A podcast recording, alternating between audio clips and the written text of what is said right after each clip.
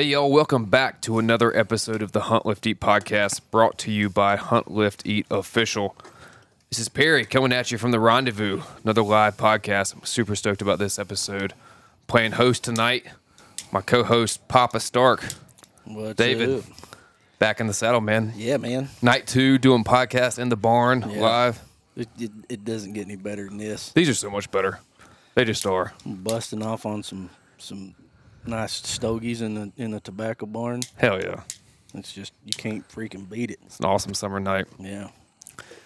And our guest of honor tonight, team member Jack Rasmussen. Rasmussen? Yes, sir. Did I mess it up? Yep. Nope, you got it. Super stoked to have you here, man. Appreciate the willingness to talk about this story. When I heard that one of the HLE team, team members drew the inaugural tag for one of these Virginia elk lotteries, I was like, holy shit, that is amazing. Those were my same sentiments when I got the call. the same sentiment. It was amazing. Yeah, that's what that's what we're here to talk about, man. So for those of y'all that don't know, um, just I'll do a quick background, Jack, and then I'm gonna turn it over to you because you, I'm sure you know a hell of a lot more than I do. But for for a lot of y'all that don't know, uh, a lot of your eastern states have had um, have had various uh, successful elk reintroductions um, in recent years, and so numerous eastern states are starting to get back into limited draws, um, these lotteries, and you know every state does a little bit different, but for elk. And so last year was the inaugural season for Virginia. And there were five tags, is that right?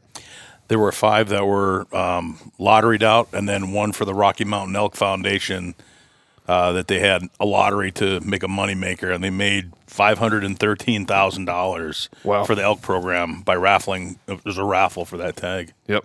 Hell yeah. What was the what was the number of, of folks that, that got in on that? So what I know for the the state of Virginia for the the lottery was thirty one thousand. I don't know how many folks uh, for the Rocky Mountain Elk Foundation put in for that tag, but I, I know that the number that they stated in the state of Virginia was like, they got five hundred thirteen thousand dollars for that, Wow. which is That's, great That's because incredible. Well, be one of five of thirty one thousand just in the state alone. Oh my gosh. Man alive. And so, you know, Virginia has this, Kentucky has an elk draw, Tennessee does, uh, Pennsylvania does, if I'm not mistaken. yes, A- anything else I'm missing as far as the eastern states? I don't think West Virginia does yet. not yet. North Carolina does not yet.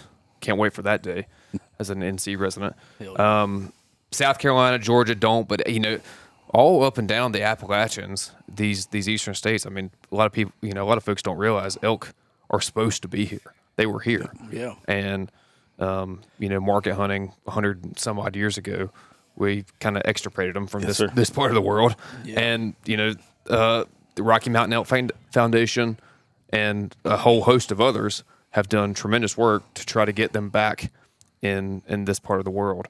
Um, so, Jack, with that, tell us just a little bit about yourself. I know you've been on a couple episodes. Give us a uh, just give us a quick rundown and and uh, introduce us to this this uh, this lottery process here in Virginia. Yeah, sure. I think I'm the oldest hunt lift eat team member, Hey, but because of you know what we do, hunt lift, we eat well. Yep. So we saw us out here today running around. yeah, all oh, of yeah. us. getting after getting it. after it. So try to keep young that way. Um, from Northern Virginia, currently uh, from Wisconsin originally, live in Alexandria, Virginia. Uh, worked for the federal government uh, up until July. I'm a contractor for the government. Can't seem to get away. Yep. One one day I will. Keep reeling you back in, huh? That's right. Just when I thought I was out. So uh, we know that I, I got chosen for the lottery, and I got a call from Jackie Rosenberger, who is the elk manager for the state of Virginia. Um, just a, a fiery young woman um, who just gets after it uh, for elk. I e- eventually, I uh, when I back and forth contact with Jackie, I was able to uh, set a date to come down to Southwest Virginia to, to city of Grundy and to the county of Buchanan. Got to say that Yep. correctly. It's Buchanan. Yeah, it ain't Buchanan. Nope. It's Buchanan. they'll, they'll run you out if you They say will that. correct you quick over there. That's right. It's like Appalachia saying Appalachian. Don't you come around here saying Appalachian. Yeah. You will not not be invited You back. get put in a hole somewhere. Yeah. So uh, a week before the hunt, I, I was able. I wanted to do it earlier, but just with everybody's schedule, I was able to come down a week prior, and I was chosen as the the second one chosen out of the lottery. So I got I was for that first weekend. I was given area number two, which by the way had the elk cam. So I was I was watching all these magnificent creatures for for a couple months, you know, just waiting. So I came down a week prior. I got up with Jackie Rosenberger, and um, like I said, she's the elk manager for the state of Virginia, and then Tom Hampton, who is also a Virginia DWR employee who does the outreach to the locals to try to get hunter access into these lands. And this is important because for the whole elk hunt, they were able to get 20 local landowners to allow hunting on their property for the elk hunt, and that was upwards of 17,000 acres that were made available for, for this elk hunting. So truly, Tom Hampton and Jackie Rosenberger were, you know, punching above their weight Yep. to, to make that happen. Yeah. I'm glad you mentioned that. That was actually one of my questions I had for you. Is a lot of folks know that there's not, you know, it's not like we have a ton of public land in in southwestern Virginia, and so I was curious how that worked. Were you confined, or you know, was there some sort of program? And it sounds like some, you know, some private landowners were willing to to buy in, so to speak, and, and open up that access. Yeah, they were, you know, because they're, um, you know, they're invested in it too. You know, Right. these these these magnificent creatures are walking around, and, and you know they want to help protect the resource too. You know, they want to manage it, and, and hunting is a management tool that we that we use. Sure. Um, and so it was, you know, it was it was a testament. And then the one of the the local members of from Grundy, uh, Leon Boyd, uh, talk about someone who's just totally engaged in getting the elk reintroduced, and he's worked tirelessly and effortlessly effortlessly to make sure that this hunt was successful for everyone. I mean, he got trucks so they could help come out and retrieve the animals. They wanted to get live weights, so they got tractors, and they we, we kind of headquartered at uh, Southern Gap Adventure Outdoor Adventure. Okay. It's a big facility out there. There's a lot of side by side and four wheel tracks around here, and they had a barn there, which was kind of our headquarters, and that's where all the animals are brought for live weights, and that's where Jackie Rosenberger was, you know, eventually was going to be taking samples from these from these elk. Um, so I came down the week prior, and Tom and Leon and Jackie took me out to all six of the different areas that I could eventually hunt. The first weekend, I was able to hunt j- myself just in that section two.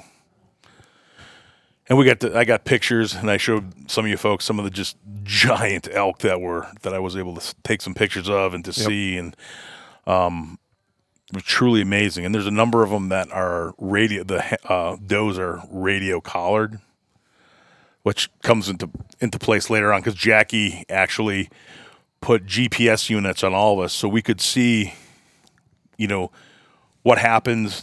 Are we pushing them out when we're hunting them? Right. You know, is is there, is there any after effects from from shooting and taking an animal out? And Right. Um, and I was glad to carry that GPS around and, and, and document exactly where I where where I was when I took the shot. But um, and no ill effects were found Really. from from the hunts, Yep. so it didn't push them out.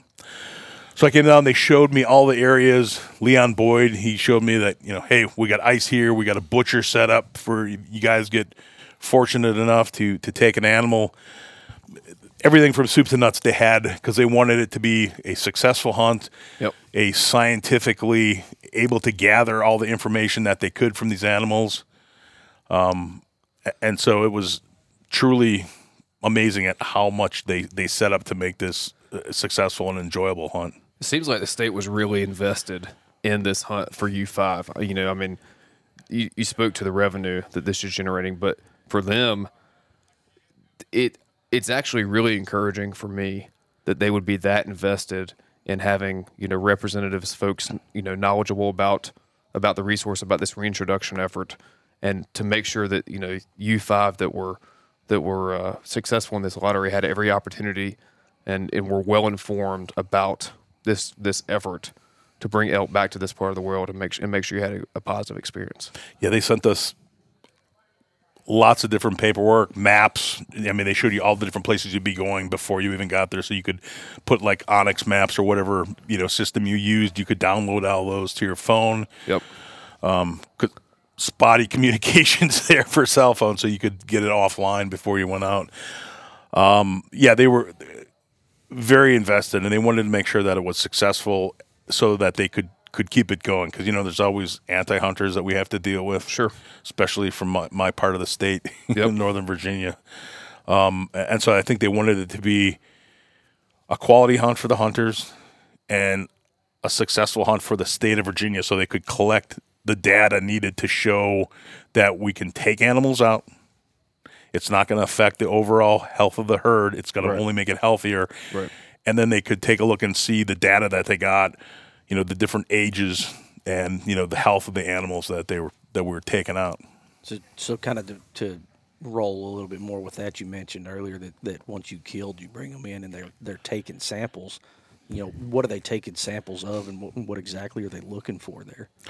So they're taking teeth, um, you know, so they're aging, uh, and like, like deer, we can age deer with teeth. I think that's the same way they do it with, with the elk. Uh, they took uh, a testicle, they took some liver, um, they took some fluid samples. You know, they're just trying to make sure that a the animal was healthy, Right. And then they wanted to to age it, and you know, they found the youngest the youngest bull was three and a half years old, all the way up to the oldest one, which was 11 and a half. Wow. And the inter- interesting thing about that is the hunter didn't see it at first, but it had a small metal tag. Huh. And so with that, they were able to, you know, not just with the teeth alone, but they were able to trace trace that back to when that that elk was brought here. Wow, Wow. that's cool. Yeah, that is Yeah. cool. So and then the animals range from 691 to 852 pounds. Wow. So are the are the biologists um, are they pretty at least are so far are they pretty happy with the with the health assessment of this population? Yeah, Jackie said that they all seemed really healthy, and Yep. it was. If you if you think about it, from three and a half to 11 and a half year old bulls, that's that's quite a Oh, dis- disparate number in, in a, such a small sample. So it was really good. She got a lot of sample points Right. in that small amount of elk that were taken. Yep. Wow. So you were talking about, or well, you didn't talk about just this whole thing. You know, it was five tags, right? Yep. That what you said was five tags selected? Um, did they do that just based on the size of the herd? Did they do that based on just to kind of get this thing rolling to see how it was all going to play out? Something I think it was both. number? I think they knew that what they estimate the herd to be, and that you know that five plus the one that was lotteried, so six total animals that Yeah. they could, you know, ensure that they weren't going to uh, harm the, the the herd. You know that Right. you know, taking five out Right. was going to be minimal minimal effects. Yeah, because it like you know where th- the draw hunt that they have in Oklahoma for elk, elk out in the Wichita Mountain Range, um, it, the number kind of varies every year. Um, like for instance, the one that I went on with with my brother-in-law, you know, it was that day, just that day. Now they do, uh, I think it's five or six hunts but just that for that week, that day we were there, there were 64 hunters Wow. that day. But you know they're trying to take somewhere in the na- neighborhood of close to 300 elk out of that herd because it's 22,000 acres and they're trying to manage them in that 22,000 acre space. Right. And so, um, I, you know, I think that was kind of a smart play on their part too to just go five. Let's see how this thing goes. You Well, it was the first season, too, you know. Exactly. Yep. Yeah. Well, and and to your point about you know pushback from folks that you know the anti-hunting community, folks that may, may not be well as well informed. There's this term called sustainable harvest, right? And so any any population of wild animals, there's going to be you know recruitment and replacement, and then you know there's going to be and that, that's the new ones that are born every year that come into the population, and then you have your casualties, right? And so you take out the human element, and there are animals, regardless of what population we're talking about, and regardless of where you are, there are animals are going to die, right? They're going to suffer from predation, you know, winter kill, all these things, disease, you know, lack of lack of resources, food on on the landscape. So there's this there's this term that um, you know the management agencies use, which is that sustainable harvest, and that's how many you know animals you can take remove from that population without affecting the overall population dynamics. That's going to re- get that recruitment and that replacement for the next year to keep it on that trajectory. And in a situation like this, where this is the first season in, I mean, what, hundred years? Yes. that anyone has legally hunted Yes, elk in the state of Virginia. I mean, you know, it, it's the the the last time that that someone shot an elk in Virginia was you know might have predated the, the Pittman Robertson Act, and so I think it was very wise on the part of the state of, of DWR and all the other you know players that were involved to set that bar low. One, it generates you know a ton of interest, and because and then for them to be so invested in the success of the hunters and have a hundred percent success rate, and it seems like from what I've the little bit of research that I've done that other states, you know, have this same model. And I think that's very commendable to to ensure that these hunters are, are successful. And you know, I know now I'm going to put in for this tag every year until the day I die. Yes. And if I never draw, like that's fine. And all it takes is once. And you, you know, you're a testament. Like it's it's a true lottery. Anyone can win, and you can literally be part of history. Yes, sir. Yes, sir. It, um, so to talk about the day, when I came back a week later. Came back on a Friday evening just because work was was a little was a little. T- I I started a new job, so I didn't have a whole lot of leave time. Yep. So we came in on Friday night, met up with Jackie, got a GPS unit because she wanted, like I said earlier, she wanted to see what effects there may or may not be with with harvesting an elk in in that particular location. And everybody, all the other hunters had a GPS unit. Um, I met up with a gentleman named Mike Roberts. He's a writer and photographer for Virginia uh, Wildlife Magazine and he asked if he could come with me and my my buddy from work and, and follow us along to take some some pictures. And he's been an elk guide before out west, so I'm like, I'm like, yeah, that that would be okay. Um, so he met us the next morning, Saturday morning. We we stayed down in in Grundy at the I think it's a Choice Hotel, but we stayed down there. Got up, you know, I couldn't sleep much that night, of course. You know, I'm just made sure, you know, before I went to bed, made sure I had everything ready. You know, prior to coming, I'd made sure I had all my gear all squared away. Talk talk about your prep. I, I'm glad you touched Yeah. on that. Talk about the prep that you did for this hunt. Um, So I had bought a probably about six years ago uh, Kimber Mountain Ascent rifle, so real lightweight rifle in 308. So I took that out to a hundred yard range uh, down in Manassas, Virginia, where up where I live at Elite Shooting Sports, and I sighted it in to be two inches high at hundred yards. Figured I wouldn't have to mess around with the scope a lot, and I could pretty much aim dead on in that, you know, and, and put put a 308 round in the in the in the boiler room and get a kill shot from it. Sure. Because I wanted to be be able to get quick onto the target. Just from the area I was at, you know, there wasn't there was a lot of undulating hillsides and and and wood patches, so I knew I might have to get on it pretty quick. Yep. So then I, I, u- I was using Norma, uh, 180 grain, uh, big game rounds. Um, did a little research and, and found that you know they were they're pretty good shooting, you know, pretty devastating too with with their wound and maintain their their their weight when it mushroomed uh, through the animal. Um, I had got you know my my setup my my uh, binocular bag. Got some binos, got rangefinder, you know those those basic things that that you need. Yep. Of course, with all your accoutrement with knives and Oh, yeah. water and your your snacks, you got to have your snacks. Yeah, got to have the snacks, man. It's a must. That's right. You ain't hunting if you don't have snacks. I'm snacks. telling you. You know, just and I, you know, I'd been watching what the weather was going to be, so I was prepped for for anything, and it was it was going to be fairly moderate. You know, it wasn't wasn't that cold. Yep. Um, What were the dates? What time of year was it?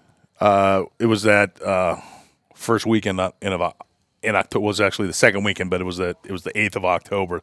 Was the eighth to the fourteenth of October was the set dates for the hunt. Um, the eighth being that Saturday, I believe. That's correct.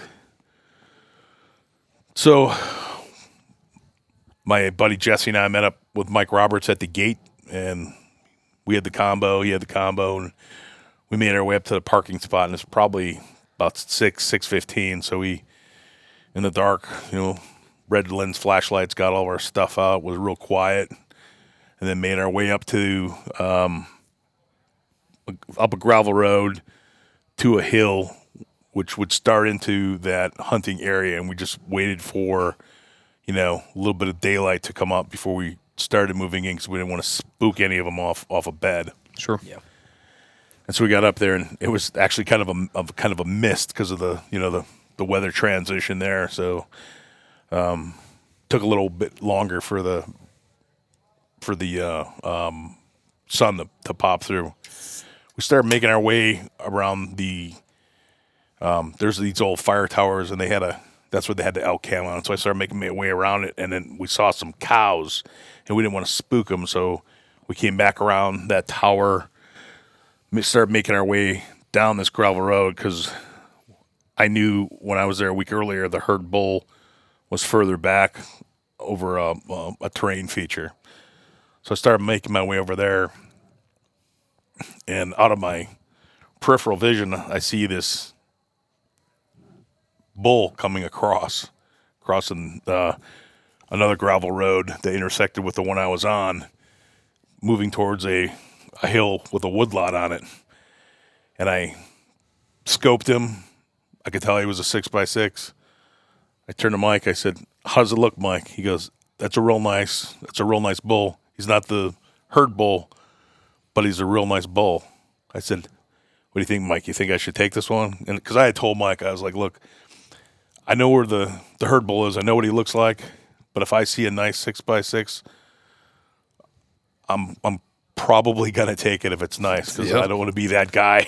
you know, Four out of five punch their tags and one doesn't. When when when the good Lord put something in in front of you, and and and he came in at he was about 150 yards. Yep. So I ranged him 150, and Mike said, "Yeah, he's pretty good. It's up to." And right when he said it's up to you, I I, I pulled the trigger, and you know I had a I had a good hit. I could see where I hit. I, he he punched he hunched up. Yep. He didn't run real fast, but he ran a little bit up the hill, about 20 yards, and then he turned around, and so I, you know, racked another round in, and I and I hit him again, even though he was starting to falter. Yep. I wanted to make it pretty quick, Oh yeah. so I, I hit him again, and he fell right there, Wow. On, on 150 yards away, and you know I'm looking at my watch, and it's 7:33 in the morning. You know, I'm like, make quick work of that elk season. That's amazing, So man. what was how far you know was your was your pack out from there to the truck? So here's the non elk hunting part of this elk hunting story. I I called um, Leon Boyd, a local gentleman who was kind of re- arranging for everything, and they brought out they, they had like three or four trucks that had winches on them, and they came out and then because it was the first one taken, Yep.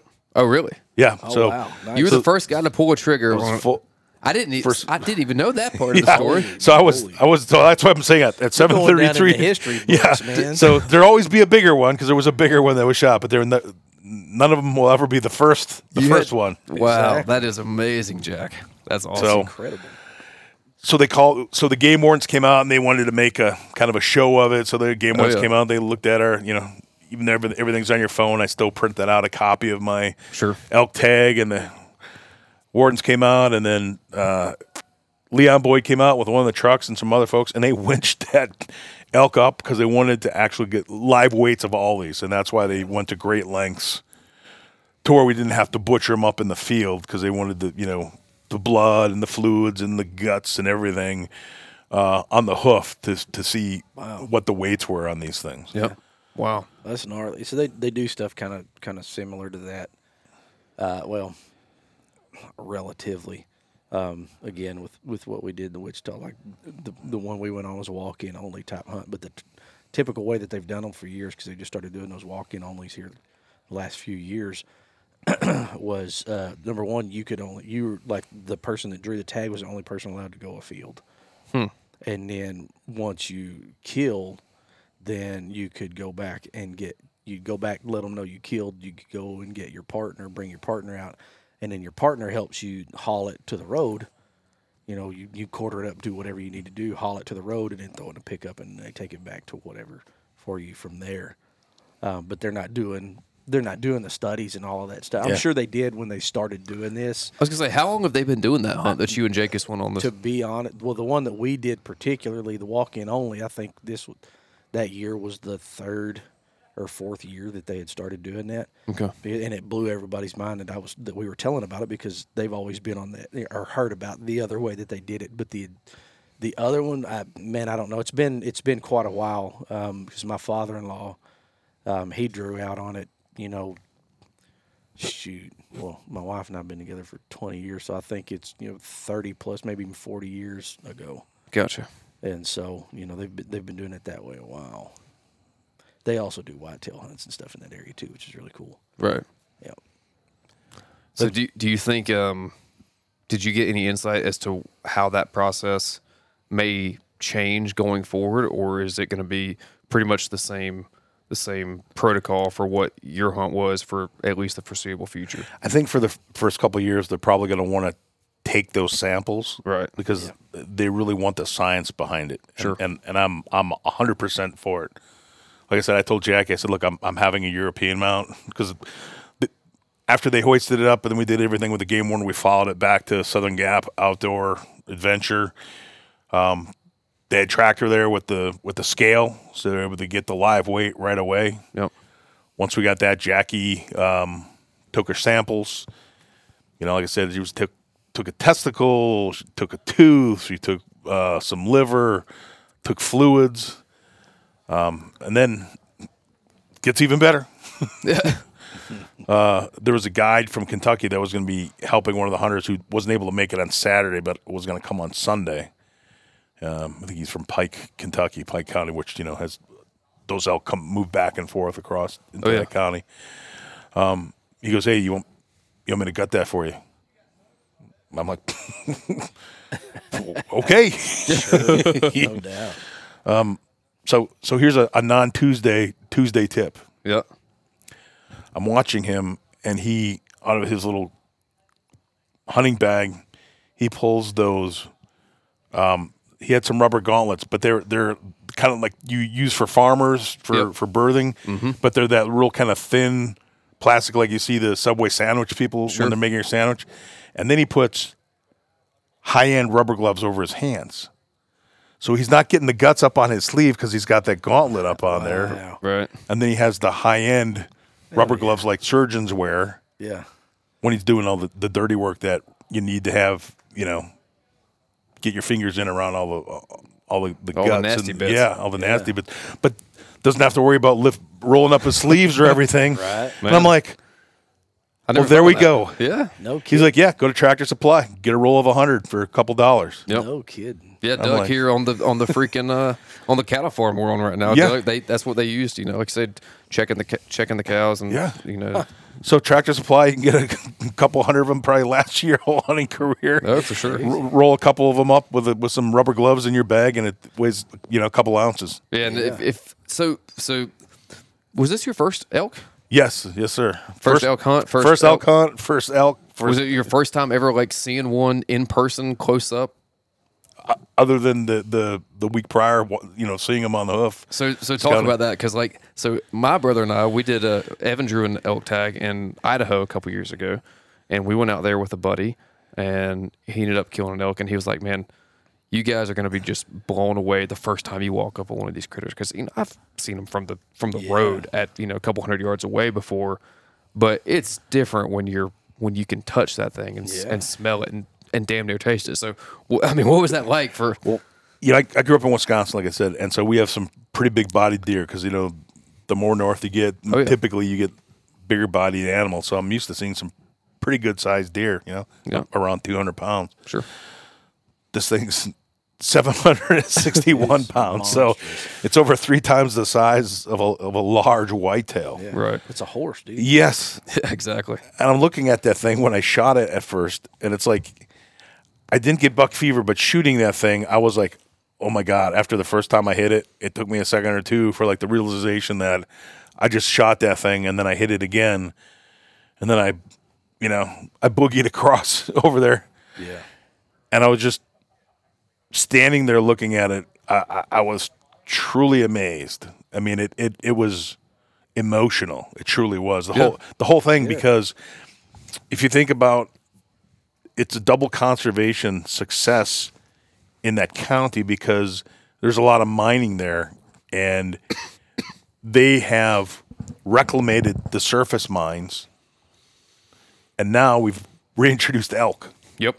Yeah. So I mean, I and, and when everybody would ask me about, it, I'm like, look, I'm I'm happy I got that elk. I'm I'm ecstatic. I'll never probably be that happy again shooting another animal. I mean, I'm always ecstatic when I get an animal, but I'm like, if you think about what it's taken and and and Absolutely. and the history to get to that first elk on the ground. That's amazing. It, it's it's it, it was it was emotional. I, I'll say I got choked up. I really did. yeah. I don't I don't blame you a bit. The gravity of that and th- and that's what you try to explain that feeling in the moment, and especially like, knowing the background of this hunt. Like you said, for anyone that has any understanding of that area of Appalachia, and you know what the the things that have occurred there over the past hundred years, and the efforts that have been made to do something as as as drastic as reintroducing,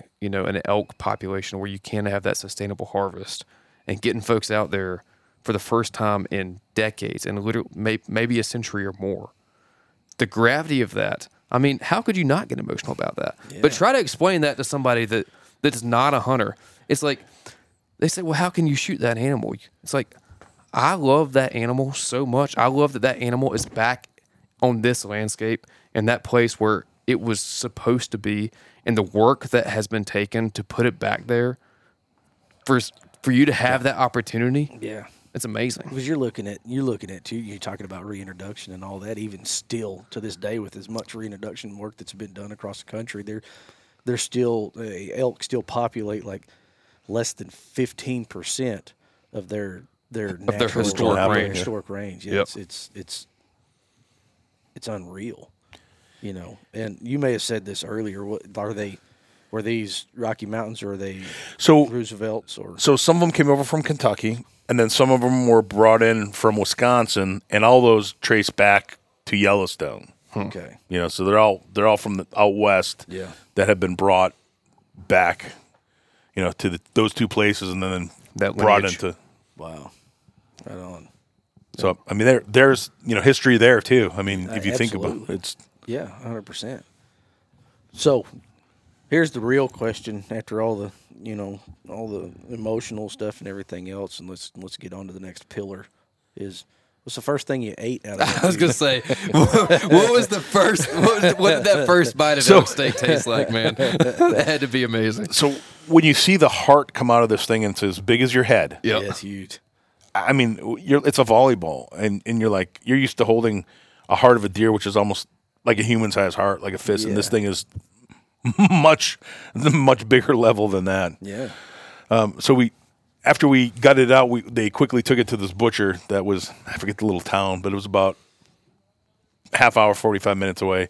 It's probably closer as a crow flies, but you know these hills and Sure. curves and turns. There ain't no straight shot. Yeah, nothing. nothing's a straight shot. So the butcher pulled those tenderloins out of the the back, and I was like, oh, "Wow!" so like the length of your leg. Yes, Yep. yes. And the ones out of the inside of the back that in, in, in Wisconsin we would call them a sweetbread. Although some people that's a kidney. For us, it's those loins that are in the along the spine and The the, old inside. sweet meat. Oh yeah, the sweet meat. We always called them tenderloins, and in the others we call it use back. Back- Yeah, Yeah. backstrap. Yeah. So that was that was what I first had was those inners. The sweet meat. yeah, yeah. for sure. Oh, I bet yeah. that was the size of a whitetail backstrap. Yeah, butter and onions and man, dude. Yeah, so I came back a couple weeks later, and that butcher had um, he took the steaks and he put them. He's got this tenderizer from like 1960. They just it, you drop it through it and it punches, you know, like the little spikes through it, and then he vacuum seals everything. So everything was like miniaturized, and it was all hard. You know, he put it in the deep freezer, and then I brought 40 pounds of dry ice and four of these big frig style coolers Oh, yeah. with me, and then brought it back up and you know filled the whole deep freezer, whole chest freezer Yep. full of elk. Yep. That's awesome. But yeah, it was tasty. I mean, it's and some people go, "Well, how, how does it taste?" And I'm like, "It's it's a lighter tasting meat than than than deer venison. Yeah, yeah. I've I've tried. It's milder." I, I didn't really know how to how to put it to folks. Like for some reason to me, and I don't know why. Um, I kept telling them I was like, dude, I, I to me just because we just you know a little salt, a little pepper, maybe a little bit of butter, and, Yeah. and that's how I hammered the the steaks, that, the ones that we had, and. uh I was like, man, it was almost like the, just the way the flavor of it, it was almost like it was like it's a pre-seasoned animal. Yep. You know what I mean? And I'm sure diet and everything plays a part into all of that kind of stuff. But just elk has just a whole different like. Man, I don't even know how to. I like same like I just don't know how to explain that. It's it's awesome to eat. I mean, it's you can't ask for for No, you know a, a better piece of nutritional. Free range and organic. Exactly. That's really- I mean, That's what it's all about, you know. I, I can't get over the fact that, that you were the first guy to, to pull a trigger Yeah. in the state of Virginia on an elk. Man, that Yeah. That steak had to be that first bite. yeah, yeah. Man, I'd, I'd probably get emotional the first time I ate it. Just praise Daniel Boone. son, you know? So there was there was a gentleman there, uh, taxidermist. He's a master taxidermist. His name is Jarvie Robertson. Younger gentleman, um, fantastic artist. He, he's won awards all around the United States, and he's real well known. So I asked him if he would do a European mount for me, yep. Um, and then I had him. I wanted the the elk hide so I could have it tanned and I could put it on my bed as like a like a like a big bedspread. Oh yeah. And when he was fleshing the hide, he found that round that had gone through him. It, No it, it, it lodged in the far side fat in the in the skin on the far side. No kidding. So he, he gave me that, and then the you know the ivories, you know the vestigial Oh, yeah. husks that are that, that elk have that are that are ivory. So I'm I plan on getting a ring made with with that That's great. tooth to be put in there, and then the round that I uh, the casing I'm going to have that cut off at the end and have that put in on the side of the of the ring. Man, that'll be a heck of a, a family heirloom right Yeah.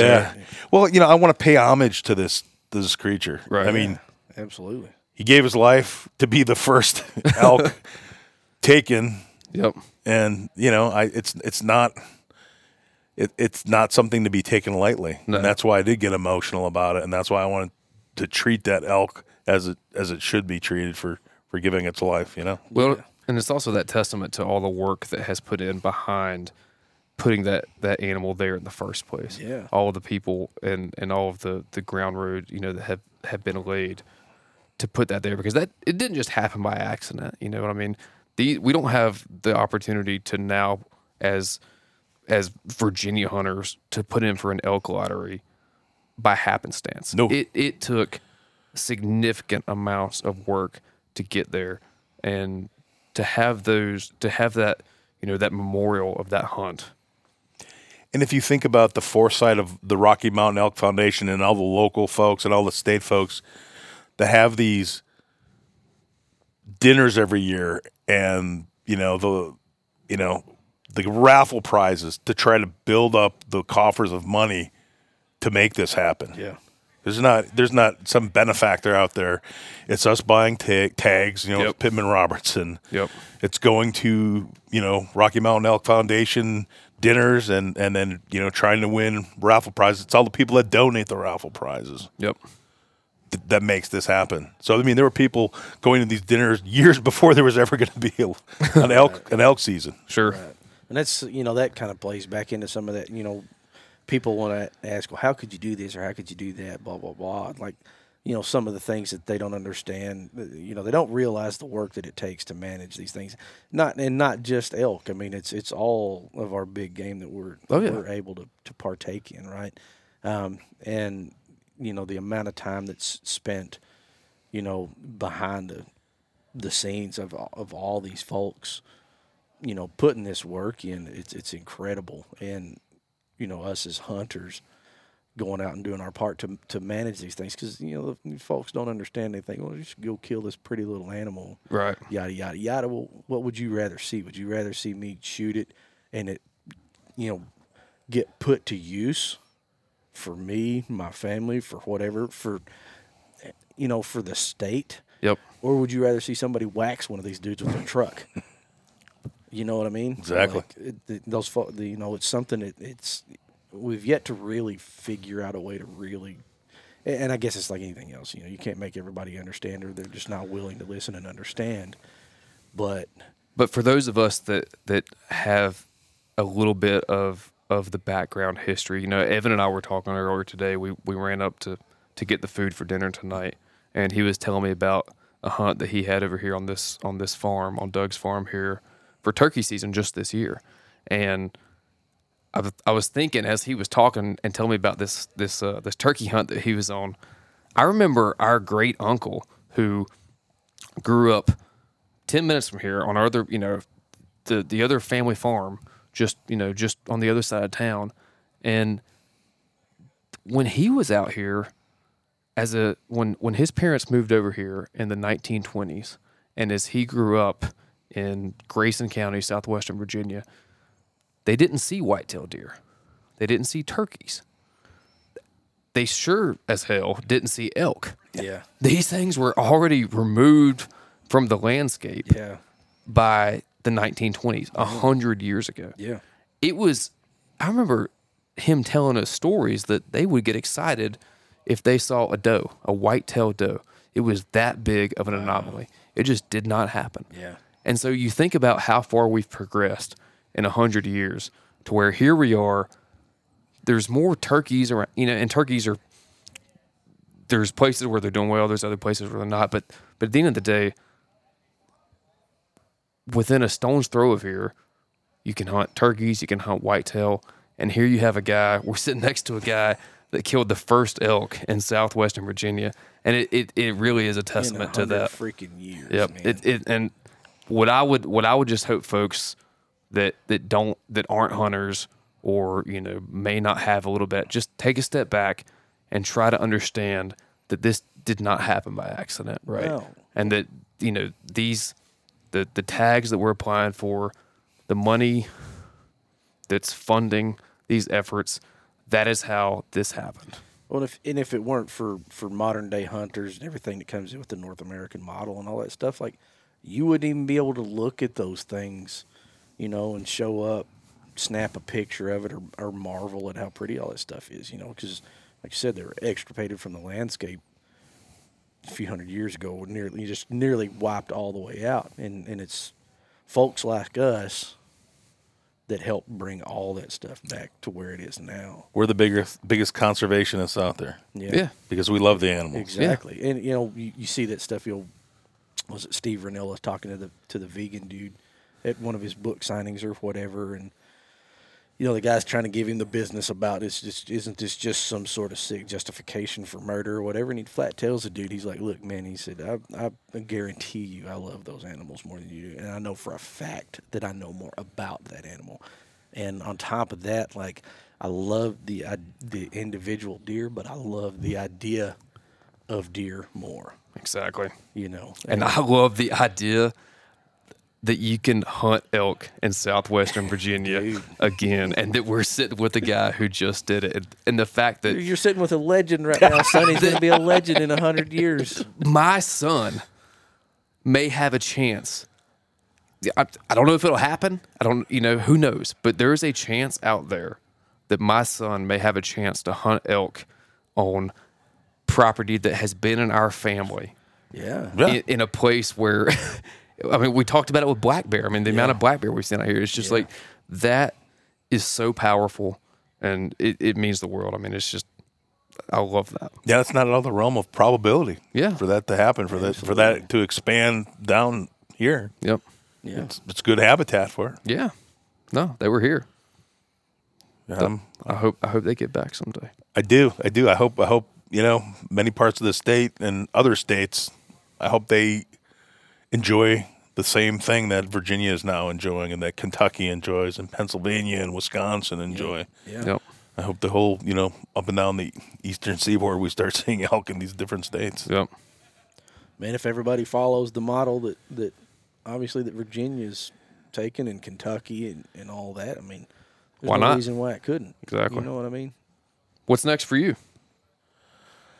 Uh, I'm I'm still on that cloud, man. I tell you what, I'm still. I don't blame you. you know, every time I get to talk about it, it, it brings me back, and that's why you know I start thinking about it again, and I'm I'm reliving it. I'm I, that it's very it's it's an indelible mark on my brain. It's it's it's you know on on that last day when I'm taking my last breath and I'm thinking through my family, this is going to be one of those thoughts that crosses my mind as for I sure. as I head to the happy hunting ground. Is is is, Yep. is marveling at, at being given the opportunity to have that that day, that moment.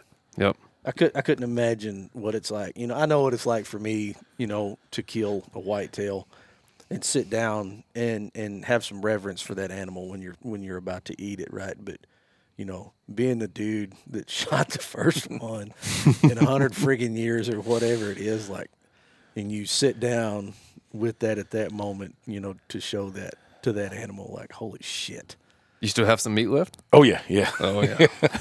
what was what? So how much? How much? It, it was about 160 pounds of meat. It was Man four four coolers. I tell you what. That's amazing. But you know that that elk hides on my bed. Yep. So every night I'm I'm I'm underneath it, and every once in a while in the middle of the night I roll over, and my hand will drop on that that hide, and oh yeah.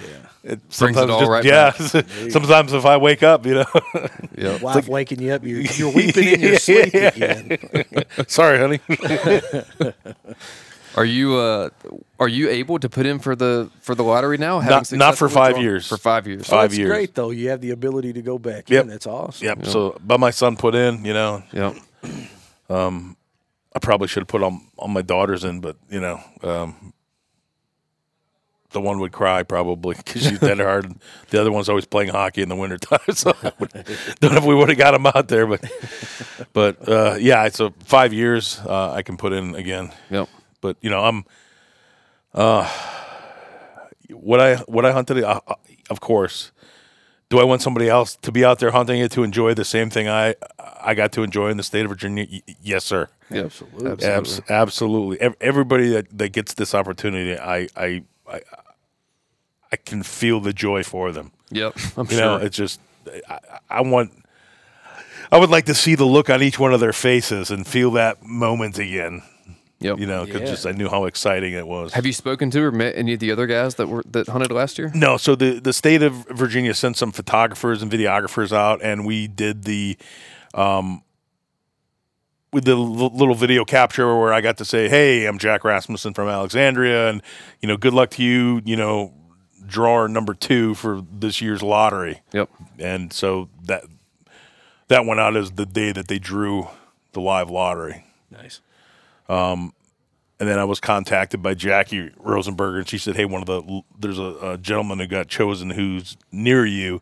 Would you be willing to, you know, talk to him?" I'm like, "Yeah, you know, I'll, whatever you need me to do, I'll I'll tell him everything I did for prep and you know what he should do and what I would do differently." Yeah, absolutely. And that's that's some more great stuff about just this community in general. The hunters. That Well, willingness to Yeah. yep. Yeah. Yeah, everything the state asked me, they're like, "Hey, can we put your name out there? Hey, you know, would you do the video? Hey, would, I'm like, yeah, I, I want this to be as successful as you want it to be successful. Yeah. I don't want it to stop with me. I want it to, you know, shotgun into the future. I want this to be wide, and you know, I want it to be. There's a point in the future where there's hundreds of people able to draw a tag for elk in Virginia. Yep. Yeah, it's great. How many do you know how many they uh they released this year? It was it I want to say it was four maybe. Four. This is but it's right in that same area. Yeah, I think it's four or five tags. Uh, Yeah. I think it's a similar. I think it's a similar amount. I think they were, were happy with what they had done. So Well, and you know, you don't you don't want to overdo it. Start slow, and it's going to be fascinating to see how this progresses into the future. I mean, Yeah. I, I'm I'm the same way as you. I I hope that I hope that at some point in my lifetime there are, there are hundreds of people out there having successful elk hunts in Virginia. Um, I would love nothing more than that. North Carolina, Georgia, South Carolina, Tennessee, all you know, Yeah. up and down the Appalachians. Yes, I, sir. want to see elk back. It'd be amazing. There's no Yes, reason why it can't happen. No, absolutely not. It's been awesome, Jack. Hit us with some closing thoughts, man. I, it just you know, Hunt Lift Eat. It's a team of like-minded individuals. I've enjoyed this rendezvous like I haven't enjoyed something in a long time. you know, coming here and, and finally meeting you folks face to face, Yep. It's been fantastic. Yep. Um, it's a great organization. Uh, Virginia has a great Department of Wildlife Resources. For sure. They've gone above and beyond to make sure that this elk hunt was successful. And I wish them nothing but the best and success for the state of Virginia and for all those hunters who are going to be going afield. I hope wish them a, a safe and successful hunt this year. Absolutely. Yep. What you got, David? Man, you know, just appreciate you sitting down. Appreciate the story. Appreciate the passion behind it. You know, just sitting here and talking with us, and, and appreciate you being a part of this team. You know, just like everybody else. Like you said, this this is something incredible that's brewing right down here in the in, on the river Yep. in North Carolina and Virginia. You know, and it's great. And uh, I really enjoyed listening to you talk about it. You know, I could feel how much you enjoyed every bit of what you did just by listening to you. talk. I could barely see you, and I don't need to just by listening to you. You know, and uh, yeah, man, that's, that's all I got. I'm kind of. I'm kind of in a space at Yeah. the moment, to be honest with you. This, this is great. Yeah, it fires me up to, to hear when when when I heard that, that one of the team members drew this tag and then that you were successful and then now learning that, not only were you successful, you were the first guy to, to pull that trigger in Virginia. That blows my mind and and and and the fact that it was you know it was a it was a, a member of, of HLE, um, it's it- it's a to hear the passion like like David said here when when you when you talk about this experience and what you're you know the what you what you want to see in the future for for the guys that are going to be successful this year drawing this tag um it's to, to talk about this team, uh, Ian uh, Corona, he and I were on a podcast earlier talking about you know under the ten poles, and when he found out that I got that elk tag, a couple weeks later there was an elk call in the mail from from Ian to me. Yeah. that's, That's what this that's what this team is about. Yeah, Yep. Absolutely. And then I got to meet him in person here, which is you know, man, that that just you know put the bow on top of that whole hunt. Well, I mean, just just the the connections that we've made this weekend. I mean, I, I would without without HLE, without this team, I would have never met met you two guys. I would have never met, you know, all of the guys down there Yeah. having a good time right now while we're up here recording. Yeah. Listening to these stories, man, doing these podcasts with with Carter and and and you the boys, it's just been it's been so rewarding to me. And um I, I hope folks out there listening understand that that it's like you said, we're we're building something special here. Um, this is not the end of it. There's going to be more stories like you told tonight, Jack, and uh, and we're excited to see where it goes, Phyllis. I mean, this at the end of the day, you know, we're we enjoy fitness, we enjoy nutrition, we enjoy watching these animals, we enjoy hunting them, we enjoy pursuing them in their native habitats and the places that they are supposed to be. Yeah. We are appreciative of the work that has gone in um, to these efforts. The the North American model is something to behold, and having these conversations, it drives it home. I'm excited to see what's in the future. It's gonna be fucking fantastic. Gentlemen, thank you so much. Thanks so much, Jack. I appreciate it, man. Thank you guys, as always. Um, go check out Hunt Lift Eat Official. Um, we appreciate the hell out of you guys, and we will talk to you next week.